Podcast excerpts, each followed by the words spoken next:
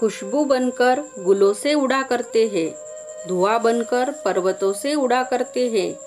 ये कैचिया खाक हमें उड़ने से रोकेंगी? हम परों से नहीं, हौसलों से उड़ा करते हैं। इन हौसलामंद पंक्तियों के साथ रेडियो खंडाला प्रसारण में आज 30 जुलाई 2020 बृहस्पतिवार को आप सभी आदरणीय श्रोतागण एवं प्रिय छात्र छात्राओं मैं कुमारी रेखा साहेबराव गीते, सह अध्यापिका, जिला परिषद semi English school Amboda, Akot, तहे दिल से स्वागत करती हूँ। मिलेंगी परिंदों को मंजिल, ये उनके पर बोलते हैं। रहते हैं कुछ लोग खामोश, लेकिन उनके हुनर बोलते हैं। प्रसारण में सबसे पहली शुरुआत करनी प्रभु की आराधना। शुरू करते हैं हम प्रार्थना।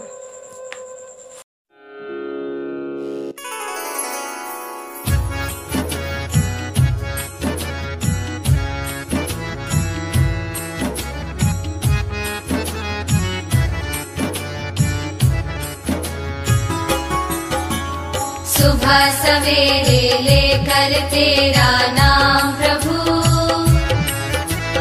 करते हैं हम शुरू आज का काम प्रभु। सुबह सवेरे लेकर तेरा नाम प्रभु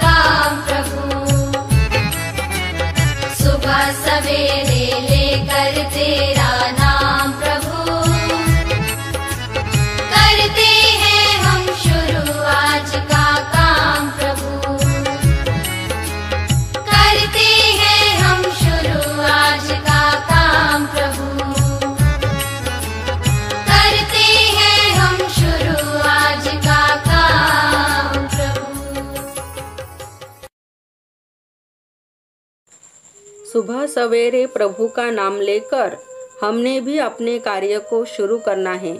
प्रार्थना मन भावन थी ना? अच्छी लगी आप सबको? भगवान आराधना के बाद अब प्रसारण में समय हुआ है। मन में न आए कोई बुरे विचार, इसलिए सुनिए आज का सुविचार। सकारात्मक सोच हर समस्या का समाधान है, तथा नकारात्मक सोच हर समाधान की समस्या है। हम जब भी निराश में होते हैं, निराशा में होते हैं तो सकारात्मक सोच ही हमें बचाती है। एक छोटा सा नकारात्मक विचार हमें कई दिनों तक निराश कर सकता है और एक छोटा सा सकारात्मक विचार हमारी निराशा को पल भर में दूर भी कर सकता है। जब हम कोई प्रेरणादायक लेख पढ़ते हैं तो हमारा आत्मविश्वास बढ़ता है। और निराशा दूर हो जाती है। महापुरुषों के प्रेरणादायक विचार, सुविचार न केवल हमें सही रास्ता दिखाते हैं, बल्कि इससे हमारा पर्सनालिटी डेवलपमेंट भी होता है। सुविचारों से हमें नई ऊर्जा मिलती है और हमारा उत्साह बढ़ जाता है। आप अब सुन रहे हैं रेडियो खंडाला शैक्षणिक प्रसारण। अब वक्त हो रहा है आज का दिन विशेष का। छोड़ जाते हैं महान लोग अपना कुछ शेष, इसलिए सुनिए गौर से आज का दिन विशेष। आज 30 जुलाई 2020 बृहस्पतिवार, श्रावण शुक्ल 11 बृहस्पति पूजन, पुत्रदा एकादशी। महत्वपूर्ण घटनाएँ, राजस्थान के अलवर स्थित राजेंद्र सिंह इनको रैमन मैक्से से पुरस्कार घोषित। चंदन तस्कर वीरप्पन ने अभिनेता डॉक्टर राजकुमार इनका अपहरण किया 2000 गान सम्राज्ञी लता मंगेशकर इनको राजीव गांधी राष्ट्रीय सद्भावना पुरस्कार घोषित उन्नीस सौ सत्तानवे। ट्रांस कनाडा हाईवे, यहाँ लगभग 8030 किलोमीटर लंबाई का विश्व का सबसे बड़ा राष्ट्रीय महामार्ग शुरू उन्नीस सौ बासठ। पहला फुटबॉल विश्व चषक उरुग्वे ने जीता 1930 विलियम केलॉग ने कॉर्नफ्लेक्स विकसित किए अठारह इटाली नेपल्स शहर में हुए भूकंप में लगभग दस हज़ार जन मौत के मुँह में सोलह खलीफा अल मंसूर ने बगदाद शहर की स्थापना की सात जन्मदिन जयंती, सोनू निगम पार्श्व गायक जन्मदिन उन्नीस सौ तिहत्तर। एमिली ब्रॉड इंग्लिश लेखिका, जन्म 1818 George Wilhelm von Siemens, German उद्योगपति, जन्म 1855 Henry Ford Ford motor company के संस्थापक, जन्म अठारह कैलिफ़ोर्निया के 48वें राज्यपाल। अर्नोल्ड श्वार्ज नेगर जन्म से ऑस्ट्रियन, जन्म उन्नीस मृत्यु पुण्यतिथि स्मृति दिन। ऑटोफोन बिस्मार्क, जर्मनी का पहला चांसलर। मृत्यु अठारह से अट्ठानवे कर्नाटक सिंह गंगाधर बालकृष्ण देशपांडे, स्वातंत्र्य सेनानी मृत्यु 1960 वसंतराव देशपांडे, शास्त्रीय एवं नाट्य संगीत गायक स्मृति दिन उन्नीस सौ तिरासी शंकर पाटिल साहित्यिक चित्रपट कथा लेखक, ग्रामीण कथा लेखक, भारतीय चित्रपट महामंडल के संस्थापक सचिव और बाल भारती के संपादक, स्मृति दिन उन्नीस doctor Vinayak Mahadev Dandekar अर्थतज्ञ Indian school of political economy संस्था की नींव रखी प्रॉपर्टी इन इंडिया पुस्तक का पुस्तक बहुत मशहूर इनका स्मृति दिन उन्नीस डॉक्टर अशोक रानडे संगीत समीक्षक मृत्यु 2011 हदे शहर से निकली तो गांव गांव चली। कुछ यादें हमारे संग पाव पाव चली। सफ़र जो धूप का हुआ तो तजुर्बा हुआ। वो ज़िंदगी ही क्या? जो छाव छाव चली, जो छाव छाव चली।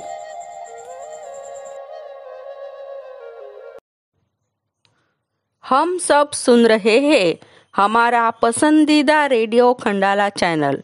और अब शैक्षणिक प्रसारण में कौन आया कि निगाहों में चमक जाग उठी? दिल के सोए तरानों में खनक जाग उठी।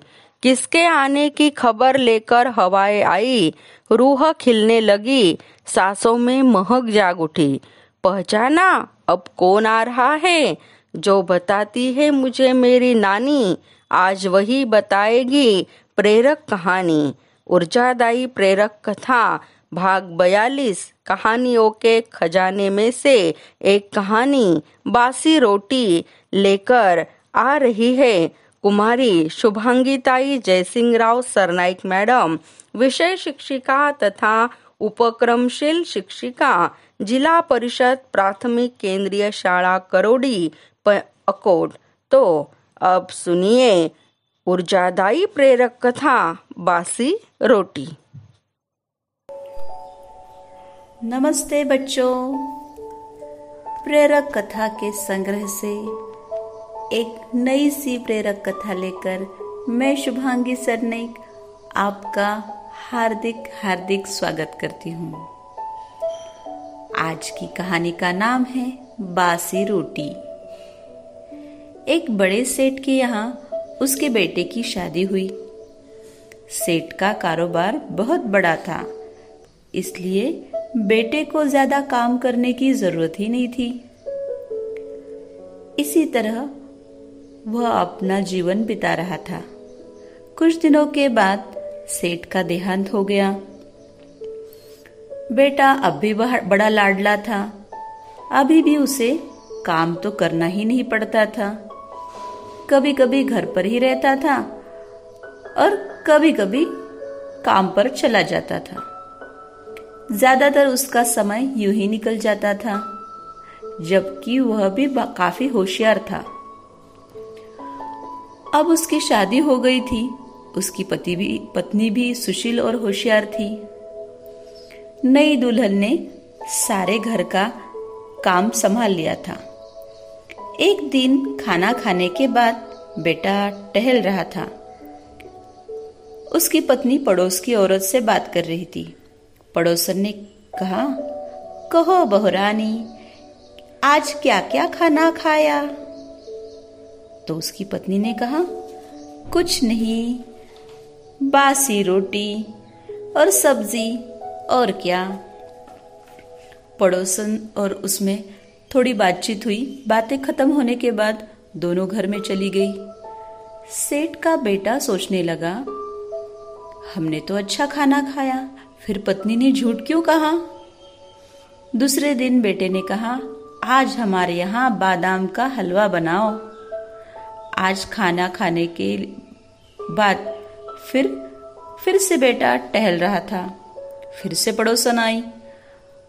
उसकी पत्नी से पूछा, क्यों बहुरानी, क्या पकाया और क्या खाया? उसकी पत्नी बोली हम्म वही अपनी बासी रोटी और सब्ज़ी। उसे अजीब लगा। उसे लगा शायद मेरे खाना खाने के बाद उसकी पत्नी और माँ खाना खाती है तो शायद उसकी माँ पत्नी को बासा खाना खिलाती होगी। यह सोचकर वह घर में चला गया और सो गया। उसने अपनी पत्नी से कुछ न कहा।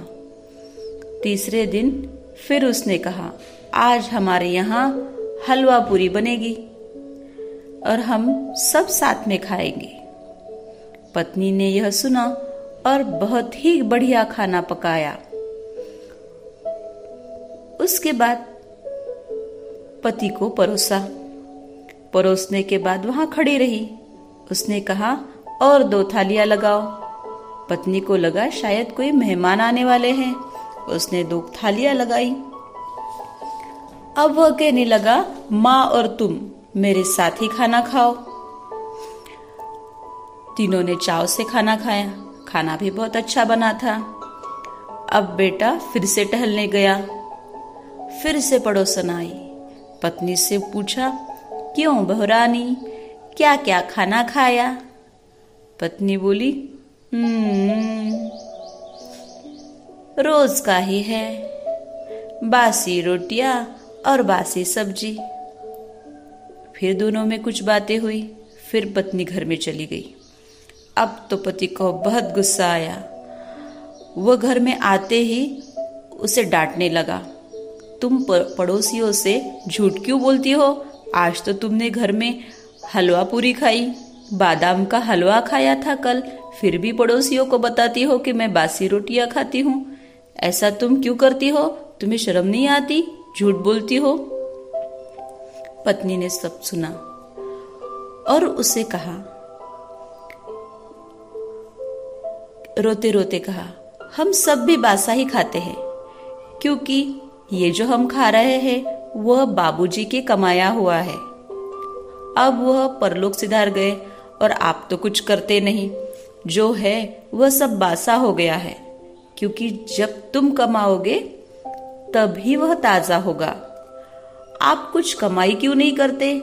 जब आप कमाई करोगे, तभी कमा, खाना ताज़ा होगा। पति कुछ सोचने लगा। दूसरे दिन बातचीत कुछ नहीं हुई। पति काम पर चला गया। शाम को उसने कुछ पैसे लाकर माँ को दिए। खाना खाने के बाद फिर से पड़ोसन आई। पड़ोसन ने पूछा, क्यों बहरानी क्या खाया? तो पत्नी ने कहा, आज तो हमने बादाम का हलवा और पूड़िया खाई है। जबकि घर में सादा खाना बना था। सेठ का बेटा समझ गया, बासी रोटी और ताजी रोटी में क्या फ़र्क है। अभी वो रोज अपने काम पर जाने लगा। तो बच्चों, पसंद आई कहानी? तो खुद कमाने के लायक बनो, इसलिए अच्छा बनो अच्छे बनो। कल मिलेंगे फिर एक नई कहानी के साथ। तब तक के लिए इजाज़त दीजिए। एक कौन आया? रोशन हो गई चैनल। किसके नाम से हमारे? रेडियो खंडाला में। जैसे सूरज निकला है शाम से। मराठी व्याकरण माला हमने अपने अपर्णाताई आमले मैडम की ओर से अवगत की। अब हिंदी भाषा और व्याकरण भाग एक लेकर आ रही है। कुमारी, शुभांगी ताई, कमलाकर, पुकट मैम, विषय शिक्षिका तथा उपक्रमशील शिक्षिका, जिला परिषद, वरिष्ठ प्राथमिक स्कूल, लोहारी, अकोट, रेडियो खंडाला परिवार में आपका हार्दिक हार्दिक स्वागत मैडम। तो सुनिए हिंदी भाषा और व्याकरण भाग एक। नमस्ते बच्चों, सुप्रभात। सुनो सुनो, एक बात सुनाऊं, कैसी अजब पहेली है। जिधर जिधर मैं नज़र घुमाऊं, सारी दुनिया मेरी है, सारी दुनिया मेरी है। बच्चों, अगर हम चाहें तो सारी दुनिया हमारी हो सकती है। लेकिन उसके लिए हमें खुद को प्रस्तुत करना पड़ेगा। इसीलिए हमें भाषा के बारे में जानना होगा, क्योंकि खुद को प्रस्तुत करने के लिए हमें भाषा का ही आधार है। किसी भी भाषा के ज्ञान के लिए उसके व्याकरण की जानकारी होना आवश्यक है।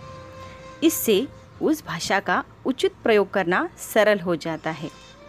हम अपने परिवार से भाषा सीखना आरंभ करते हैं और विद्यालय में उसका समुचित प्रयोग सीखते हैं। और व्याकरण जैसे नीरज विषय को सरस और रोचक बनाकर प्रस्तुत करने से बच्चे, पठन और वाचन में आत्मनिर्भर बन सकते हैं। पहले हम जानेंगे भाषा क्या है। अपनी बातों को दूसरों तक पहुंचाना और दूसरों की बातों को समझना भाषा के द्वारा ही संभव हो पाता है। जिस साधन के द्वारा मनुष्य अपने भावों को दूसरों पर प्रकट करता है और दूसरों के भावों या विचारों को समझता है, वह भाषा कहलाती है। जैसे, जब दो बच्चे अपनी बात एक दूसरे को कहते हैं या अध्यापिका बच्चों को अच्छी अच्छी बातें बता रही है। जब लोग बोलकर अपनी भाषा दूसरों तक पहुंचाते हैं तथा दूसरे सुनकर समझ जाते हैं, इस भाषा के रूप को मौखिक भाषा कहते हैं। यह भाषा का एक रूप है। और जब अध्यापिका लिखकर अपने बात को प्रकट करती है और बच्चे उसे पढ़कर समझ जाते हैं, उसे लिखित भाषा कहते हैं। मतलब भाषा के दो रूप है, मौखिक और लिखित। मौखिक भाषा में बोलकर समझाते हैं तथा सुनकर समझते हैं। लिखित भाषा में लिखकर समझाते हैं तथा पढ़कर समझते हैं। हमारे देश में कई प्रकार की भाषाएँ बोली जाती हैं, जैसे हिंदी, पंजाबी, मराठी, असमिया, बांग्ला, तमिल, मलयालम, गुजराती आदि। तो हम आज हिंदी भाषा के बारे में और उसके व्याकरण के बारे में बात करने वाले हैं। अब तक हमने भाषा की बात की है।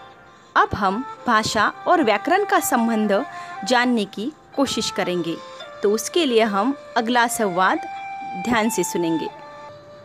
यह संवाद एक माँ और बेटी का है। बेटा केला खाओगे आम? मैंने आम खाना है। अरे यह तो गलत बात है। मतलब यह तो गलत वाक्य है। तुम्हें बोलना चाहिए कि मुझे आम खाना चाहिए। या मुझे आम खाना है। तो आपने सुना यह संवाद? इस प्रकार कभी कभी हम गलत या अशुद्ध भाषा का प्रयोग कर देते हैं।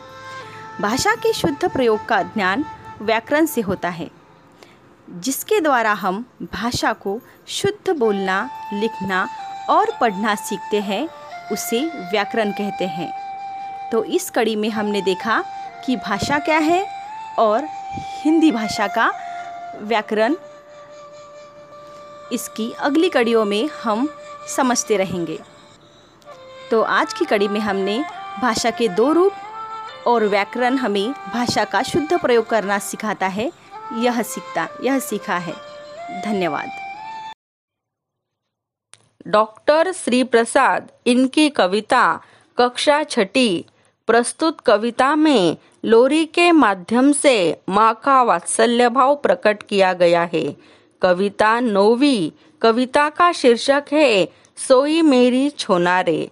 कविता का चयन, गायन करने जा रही है प्रतिभाताई पाटोळे मैडम, उपक्रमशील सहायक शिक्षिका पंचायत समिति अकोला, जिला परिषद स्कूल दहीगांव गावंडे। तो सुनिए कविता, सोई मेरी छोनारे। नमस्ते नन्हे दोस्तों, कैसे हो? ठीक ठाक हो ना? घर में ही रहो और सुरक्षित रहो। मैं प्रतिभा टीचर, जिल्हा परिषद शाला, दहीगांव गावंडे, पंचायत समिति, अकोला। मैं आपके लिए छठी कक्षा की एक कविता लेके आए हूँ। उसका नाम है सोई मेरी छोनारे। इस कविता के कवि है डॉक्टर श्री प्रसाद प्रस्तुत कविता में लोरी के माध्यम से ही माँ का वात्सल्य भाव प्रकट किया गया है। बच्चों, ये कविता पूरी सुनना, क्योंकि ये लोरी है। बीच में सोना मत हम्म? आपको भी सुनकर गाना है।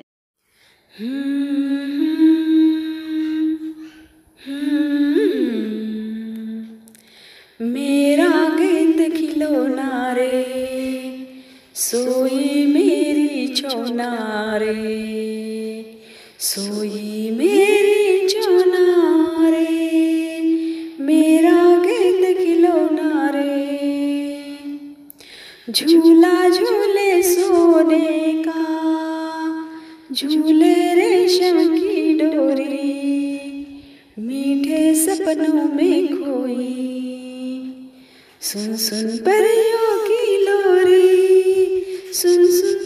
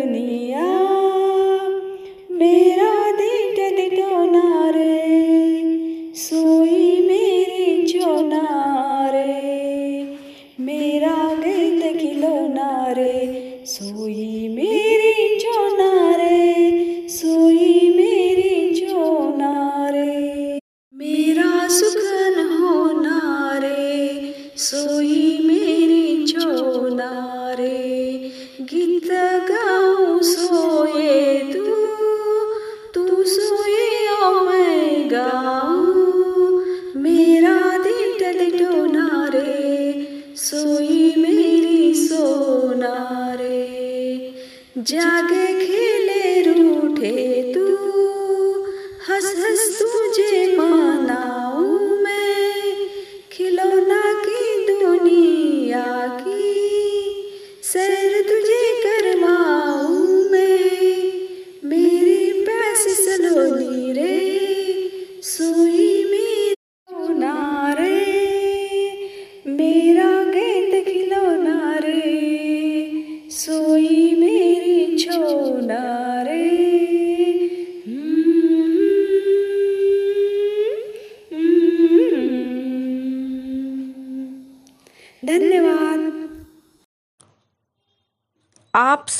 रहे हैं।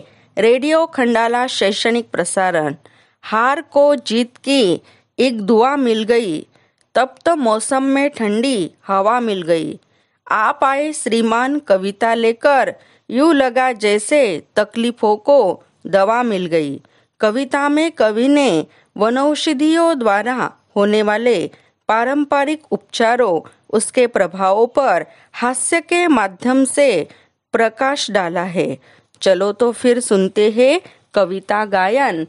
कक्षा सातवीं, बंदर का धंधा। कविता गायन कर रहे हैं श्री विनोद भाई बोचेसर विशेष शिक्षक पंचायत समिति, तेलारा। तो सुनिए कविता, बंदर का धंधा। हाथ लगा बंदर के, एक दिन टूटा फूटा आला। हाथ लगा बंदर के, एक दिन टूटा फूटा आला। जट बंदर ने पेड़ के नीचे कुर्सी मेज लड़ाला। जट बंदर ने पेड़ के नीचे कुर्सी मेज लड़ाला। भालू आकर बोला, मुझको खांसी और जुकाम। भालू आकर बोला, मुझको खांसी और जुकाम। बंदर बोला, तुलसी पत्ते पीपल की जड़ थाम। बंदर बोला, तुलसी पत्ते पीपल की जड़ थाम। पानी में तुम इन्हें उबालो, पानी में तुम इन्हें उबालो, सुबह शाम को लेना। खांसी जब छू, मंतर होए, फीज तभी तुम देना। खांसी जब छू मंतर होए, फ़ीस तभी तुम देना। बिल्ली बोली, मुझको आया एक सौ चार बुखार। बिल्ली बोली, मुझको आया एक सौ चार बुखार। मैं शिकार पर कैसे जाऊँ, जल्दी इसे उतार। मैं शिकार पर कैसे जाऊँ? जल्दी इसे उतार। बंदर बोला रसगिलोए का। बंदर बोला रसगिलोए का। तीन बार तुम पीना।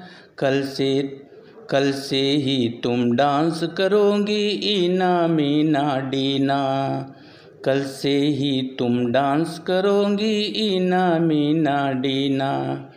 तभी लोमड़ी आकर बोली, चिकना सुंदर मुझे बनाओ। तभी लोमड़ी आकर बोली, चिकना सुंदर मुझे बनाओ। मैं दिखूँ सबसे सुंदर ऐसी ब्यूटी लाओ। मैं ही दिखूँ सबसे सुंदर ऐसी ब्यूटी लाओ। बंदर बोला, घी, कुआर तुम दोनों समय लगाओ। बंदर बोला घी कुआर तुम दोनों समय लगाओ। चमकेगा कुंदन सा चेहरा फीज मुझे दे जाओ। चमकेगा कुंदन सा चेहरा फ़ीस मुझे दे आओ। चल निकला बंदर का धंधा, चल निकला बंदर का धंधा। अब अब वह मौज मनाता। चल निकला बंदर का धंधा, अब वह मौज मनाता। अच्छी अच्छी जड़ी बूटियाँ जंगल से वह लाता। अच्छी अच्छी जड़ी बूटियाँ जंगल से वह लाता। हाथ लगा बंदर के, एक दिन टूटा फूटा आला। जट बंदर ने पेड़ के नीचे कुर्सी मेज लड़ाला जट बंदर ने पेड़ के नीचे कुर्सी मेज लडाला खुर्ची मेज लडाला खुर्ची मेज लडाला धन्यवाद। रेडियो खंडाला शैक्षणिक प्रसारण में अब समय हो रहा है मुहावरे और उनका मतलब। मन में आए विचार को शब्द रूप से व्यक्त करने के लिए मूल शब्दों की वाक्यों में जो बिछान होती है, उसे मुहावरा बोलते हैं। मुहावरे और उनका मतलब बताने आपके सामने पेश है। कुमारी मेनलताई देशमुख मैम, उपक्रमशील सह शिक्षिका जिला परिषद स्कूल बाभुड़गांव, अकोला। तो सुनिए गौर से मुहावरे और उनका मतलब। नमस्ते मेरे प्यारे दोस्तों। आपकी चहेती रेडियो खंडाला वाहिनी पे आपका बहुत बहुत स्वागत। तो बच्चों, आज मैं आपके लिए लेकर आई हूँ कक्षा सातवीं के हिंदी सुलभ भारती के किताब में से चुने हुए कुछ मुहावरे, उनके अर्थ तथा उनका वाक्य में प्रयोग। तो बच्चों, हिंदी विशेष भाग के पिछले प्रसारण में मैंने आपको मुहावरे शब्द का अर्थ समझाया था। तो निश्चित ही आपने मुहावरे शब्द का अर्थ ध्यान में रखा होगा। तो आज हम सीधे ही अपने मुहावरे सुनेंगे। तो पहला मुहावरा है ठान लेना, यानी कि निश्चय करना। अगर इंसान कुछ करने की ठान ले तो कोई भी बात नामुमकिन नामुमकिन नहीं है। अगला मुहावरा है सिर आँखों पर रखना, इसका अर्थ है स्वीकार करना। वाक्य में प्रयोग है गाँव के सभी लोग गाँव के सरपंच को सिराखों पर रखते हैं। अगला मुहावरा है, मात देना, यानी कि पराजित करना। कुछ लोग कठिन से कठिन परिस्थितियों को मात देकर अपना लक्ष्य हासिल कर लेते हैं। अगला मुहावरा है, मुँह लटकना। इसका अर्थ है उदास होना, और वाक्य में प्रयोग है, बच्चों की जिद अगर हम पूरी ना करें तो बच्चे जल्दी ही अपना मुँह लटका देते हैं। अगला मुहावरा है, दरार पड़ना, यानी कि दूरी बढ़ना या मतभेद पैदा होना। भाई भाई के रिश्ते में अगर दरार पड़ जाए तो भाई भाई का रिश्ता टूटने में देर नहीं लगती। अगला मुहावरा है अनाप शनाप बोलना, निरर्थक बातें करना या उल्टा सीधा बोलना। वाक्य में प्रयोग है, राम कोमल के भाई के बारे में अनाप शनाप बोल रहा था। अगला मुहावरा है, गला फाड़कर रोना, यानी कि ज़ोर ज़ोर से रोना। अनिल को रोते हुए देखकर सभी बच्चे गला फाड़कर रोने लगे। तो बच्चों, आज के जो मुहावरे हैं और उनके अर्थ है, ये आपको समझने हैं और उनको याद भी करना है। और वाक्य में प्रयोग जो करने हैं, वो समझकर करने हैं। तो समझा बच्चों, आपको आपका ये काम याद से करना है और समझ के करना है। तो चलो बच्चों, आज के लिए इतना ही काफ़ी है। फिर मिलेंगे नए विषय को लेकर। तब तक के लिए धन्यवाद।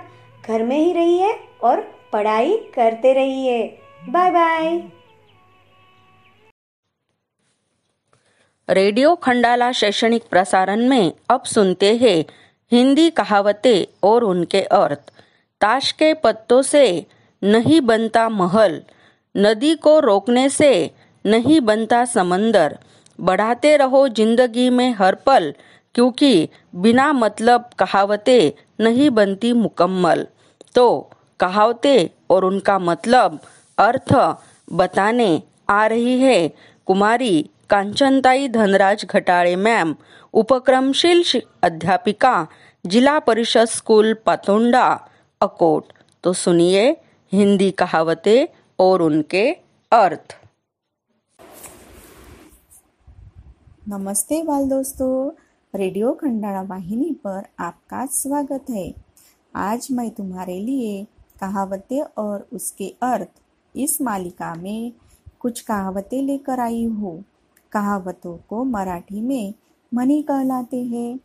लोक अनुभव से बनने वाली उक्तियाँ जो किसी समाज ने लंबे अनुभव से सीखा है, जिसे एक वाक्य में बाँध दिया है, उसे लोकोक्ति या कहावतें कहते हैं। चलो तो फिर ध्यान से सुनो और अपने नोटबुक में लिख लो। सबसे पहली कहावत है, धोबी का कुत्ता घर का ना घाट का, इसका अर्थ होता है कहीं का न रहना। आज की दूसरी कहावत है, न इधर के रहे, न उधर के रहे। इसका अर्थ होता है, दुविधा में रहने से हानि ही होती है। आज की तीसरी कहावत है, न रहेगा बास, न बजेगी बांसुरी। इसका अर्थ होता है, कारण के नष्ट होने पर कार्य न होना। आज की चौथी कहावत है, नाच ना जाने आँगन टेढ़ा। इसका अर्थ होता है, काम करना नहीं आना और बहाने बनाना। आज की पांचवी और अंतिम कहावत है, नाम बड़े और दर्शन छोटे। इसका अर्थ होता है, प्रसिद्धि की अनुरूप गुण न होना। धन्यवाद, फिर मिलेंगे कल सुबह। तब तक गुड बाय। गुड मॉर्निंग, शुभ प्रभात। नमस्ते मेरे प्यारे छात्र और छात्राओं। रेडियो खंडाला प्रसारण में आज हिंदी भाग में मैं, कुमारी रेखा साहेब राव गीते, सह अध्यापिका, जिला परिषद इंग्लिश स्कूल अम्बोडा अकोट, आपके सामने पेश हूँ एक नए पाठ के साथ। आजकल अपना सबसे अधिक समय आप लोग किसके साथ बिता रहे हो? बिल्कुल ठीक अपने परिवार के साथ। और यह किसके कारण संभव हुआ है? एकदम सही लॉकडाउन के कारण। कोरोना वैश्विक महामारी रोकने के लिए हमारी सरकार ने पूरे देश में लॉकडाउन घोषणा की है। स्कूल बंद है। यह लॉकडाउन चुनौती और अवसर दोनों लेकर आए हैं। चुनौती वायरस से बचने की और अवसर अपने परिवार के साथ टाइम बिताने और आपसी रिश्ते मज़बूत करने की। इस दौर में अगर ऐसा कहा जाए कि लॉकडाउन ने खत्म कर दी, परिवार की डिस्टेंसिंग तो गलत नहीं होगा। ज़िंदगी के दौड़ में जिन माता पिता के पास बच्चों के लिए समय नहीं था या जिन बच्चों के पास अपने दादा दादी नाना नानी के पास बैठने का, बात करने का समय नहीं था। लॉकडाउन ने सभी को समय ही समय दे दिया है। सोशल डिस्टेंसिंग ने असलियत में परिवार को पास लाने का काम किया है। व्यक्ति का परिवार ही उसका छोटा संसार होता है। हम अपने जीवन में जो कुछ भी प्राप्त कर लेते हैं, उसमें हमारे परिवार का बहुत बड़ा योगदान होता है। सहयोग के बंधे अटूट बंधन में, बंधे रिश्तों के मज़बूत डोर को ही परिवार कहते हैं। आज हम एक ऐसे ही परिवार के बारे में पढ़ेंगे, जिसने हमें आपसी प्रेम भाव व सामंजस्य, एकता, आपसी सहयोग ऐसे गुणों के दर्शन किए हैं। पाठ का नाम दादी माँ का परिवार। सातवीं कक्षा का पहली इकाई का तीसरा पाठ। इस पाठ के लेखक है रमाकांत कांत। जन्म 25 अक्टूबर उन्नीस खंडेला, उत्तर प्रदेश। रचनाएँ एक तेरे बिना। सुनो कहानी। सरस बाल कथाएँ जंगल की कहानियाँ। परिश्रम का वरदान। सूझबूझ की कथाएँ आदि। रमाकांत जी की रचनाएँ सुप्रतिष्ठित बाल पत्रिकाओं में प्रकाशित हुई है। प्रस्तुत कहानी में लेखक ने यह बताया है कि संकट के समय शांति, एकाग्रता, धैर्य और एकता के साथ कार्य संपन्न करने चाहिए। तो ध्यान पूर्वक पाठ्यांश का सार सुनो। पुस्तक से पाठ का पठन शांति से करना। मुहावरे और कहावते का अर्थ ध्यान पूर्वक सुनो शब्द वाटिका के शब्द सुनो और प्रैक्टिस करना। इस कहानी में एकता की शक, शक्ति को दर्शाती है और सबसे मिलजुल कर प्रेम से रहने का संदेश देती है। अपने परिवार एवं जाति व्यवस्था के अलावा अन्य समुदायों के साथ भी ऐक्य भाव होना आवश्यक है। जिस तरह जाल में फंसे चिड़ियाओं को आपसी एकता काम आती है, उसी तरह जाल कुतरने के लिए चूहों के साथ की भी आवश्यकता पड़ती है। इस तरह हमें जाति समुदाय के भेद को त्याग कर सबके साथ एकता से रहना चाहिए, जिससे बड़ी से बड़ी विपत्ति भी हमें परास्त हो जाएगी। खेल खेल में जब बच्चे लड़ पड़ते तो दादी माँ उन्हें समझाती, वह कहती, मेरे बच्चों, मत लड़ो। झगड़े टंटों में मत पड़ो। एकता का ध्यान रखकर सब मिलजुल कर रहो। वह उन्हें समझाती, एकता है जहाँ, खुशहाली है वहाँ। मुहावरे तुनक कर बोलना चिड़कर बोलना। अक्ल का पत्ता खोलना, तरकीब बताना। ठगासा रहना, चकित होना। कहावते, एक और एक ग्यारह, एकता में बल। अंत भला तो सब भला। परिणाम अच्छा तो सब अच्छा। शब्द शब्द वाटिका निपट केवल मात्र। आबाद, भरा पूरा। बुहारना, स्वच्छ करना। दिन दुनिया, संसार। खलिहानी कटी फ़सल रखने का स्थान। क्लांत थका हुआ, कलरव पंछियों की मधुर ध्वनि आनंद फानन में शीघ्रता से। सदैव ध्यान में रखो संगठन में ही शक्ति है, इसे जीवन में उतारो। धन्यवाद।